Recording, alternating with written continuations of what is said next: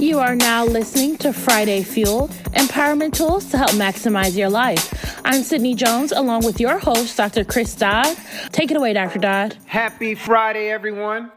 Thank you for tuning in to this week of Friday Fuel, empowerment tools to help maximize your life. I am your host, Doctor Chris Dodd, and today's subject is we are seeking to deepen our relationship with our Heavenly Father. I want to title this session, Can You Hear Me Now? Uh, several years ago, Paul, the Verizon guy who switched over to Sprint and now T-Mobile, made the famous phrase or the question, Can you hear me now? It was a cell phone company, and he was seeking to have a better connection. And I believe as children of light, we can relate to seeking to have a better relationship with God as we deal with digital distractions, as we deal with all of the noise of the world. It's so very important uh, that we are hearing from God. It is Rick Warren who said, we often miss hearing God's voice simply because we aren't paying attention. And so today, I want to give several strategies of how, not all the strategies, but several strategies that have been helpful for me, and I believe can help you also uh, deepen your connection with God so that you can hear clearly now. The first thing I want to suggest to you is if you want to hear clearly, you want to saturate yourself in Scripture. I'll say it again. Hearing from God requires saturating yourself in Scripture. It has been said the Bible is meant to be the bread for daily use, not cake for special occasions. Psalm one nineteen, one oh five says, your word is a lamp unto my feet, a light on my path. And I don't know about you, but in these days as we deal with uh, distractions, we need God to illuminate us, our feet, so that we can walk in the right direction and have the light to move forward in him. There's also Psalm one nineteen, eleven, which says, thy word have I hidden in my heart that I might not sin against thee.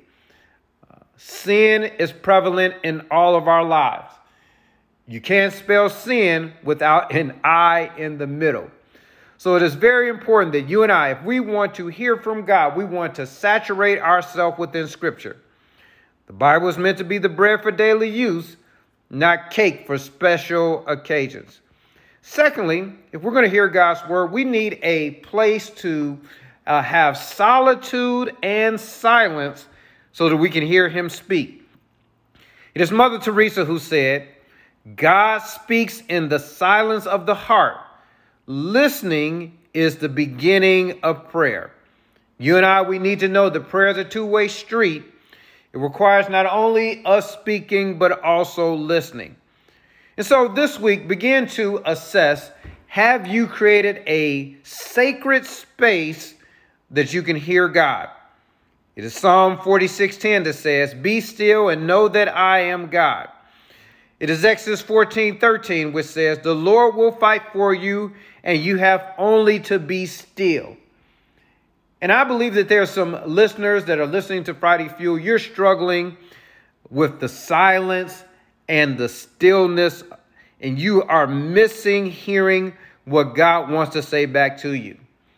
So, can you hear me now? You can hear clearly if you saturate yourself within Scripture, that if you find a place for solitude and silence. I know we get busy Uh, with our jobs, families, friends. But one of the things you need to realize is that God will not give you a schedule where there's no room for him. So this week, assess how you can hear him more clearly. Uh, do you have a place of solitude and silence? Uh, are you saturating yourself within Scripture? But also, um, sermon intake, right? Uh, the Bible says in Romans ten, fourteen, how then can they call on the one they have not believed? And how can they believe in the one whom they have not heard? And how can they hear without someone preaching to them? Uh, we've been blessed in the middle of this pandemic that Most churches are now streaming uh, their services online. You can go to YouTube, podcasts, Facebook, but you want to make sure that at some point you're getting a word from the Lord. I'm grateful for the worship team. I'm grateful uh, for the prayers that we pray, but we need to make sure that we have a sermon and we hear a word from the Lord.